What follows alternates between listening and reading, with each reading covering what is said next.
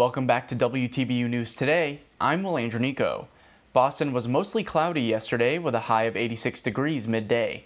Temperatures today are expected to reach a high of ninety-one degrees with sunny skies.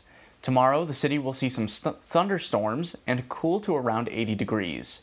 The rain is slated to continue into Wednesday as things begin to heat back up to a high of eighty-five degrees. That's all for your weather report. Joining us now is Alex Corey with a tragic story of a young girl who drowned in Massachusetts after wandering away from her home. A four-year-old girl wandered away from her home in Danvers on Sunday and drowned in a nearby river, according to local authorities. Danvers police were dispatched to River Drive shortly after noon for the report of a missing four-year-old girl. Police were informed that the girl had wandered away from her residence, which, according to neighbors, was a nearby apartment complex. While searching the area, police said they saw the girl submerged in the water along the riverbank. They tried to perform C P R immediately after the girl appeared not to show any signs of life. Eventually, Danvers firefighters arrived at the scene to take the girl to Beverly Hospital, where she later was pronounced dead, after extensive measures to save her life. Danvers and Massachusetts State Police are still investigating the incident. The girl's name has not been released at this time. In Falmouth, Massachusetts, I'm Alex Corey for W T B U News. And now we'll head over to Didi Hoyt for a coronavirus update.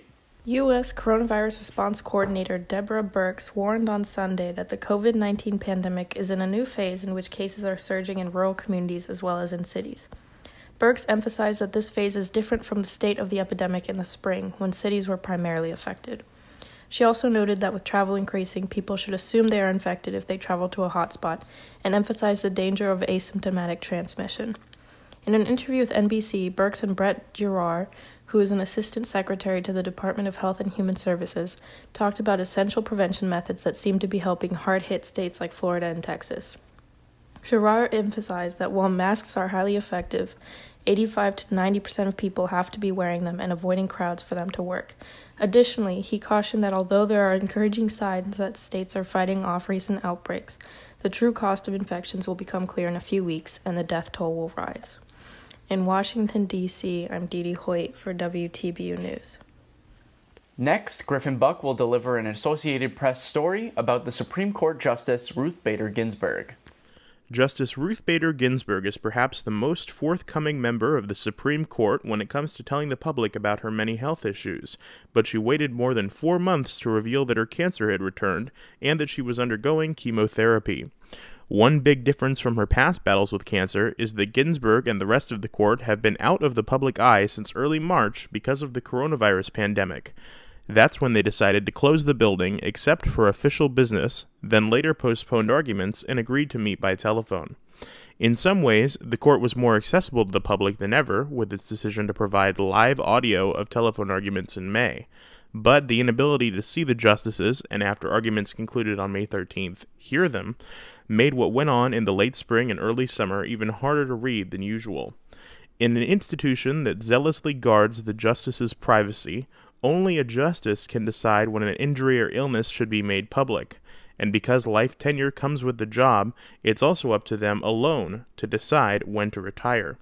Ginsburg, who was in and out of the hospital last week, said she intends to remain on the court, a decision that is likely influenced by the conservative nominee President Donald Trump would put in put up to replace her if she were to retire. In Roseville, California, I'm Griffin Buck for W T B U News. Finally, an update from Mia McCarthy out of South Africa. On Sunday, South Africa announced the country has reached over half a million cases of the coronavirus. There were ten thousand one hundred seven new cases reported on Saturday night, which brought the country's total up to five hundred three thousand two hundred ninety out of their fifty-eight million population. South Africa also has reported eight thousand one hundred fifty-three deaths total. Behind the United States, Brazil, Russia, and India, South Africa has the fifth most cases in the world right now and makes up for more than half of Africa's cases overall. Many experts and researchers believe that the numbers could be higher due to limited testing. Despite the dramatic increase in cases, South African President Cyril Ramaphosa remains positive but cautious as he addressed the country on the crisis in a letter released on Sunday. In Boston, Massachusetts, I'm Mia McCarthy for W T B U News. That's it for this edition of W T B U News Today.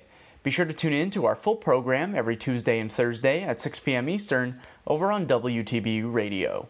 On behalf of Alex Corey, Hannah Yoshinaga, Griffin Buck, and Jenny Kornreich, I'm Will Andronico, reporting from outside Worcester, Massachusetts for W T B U News.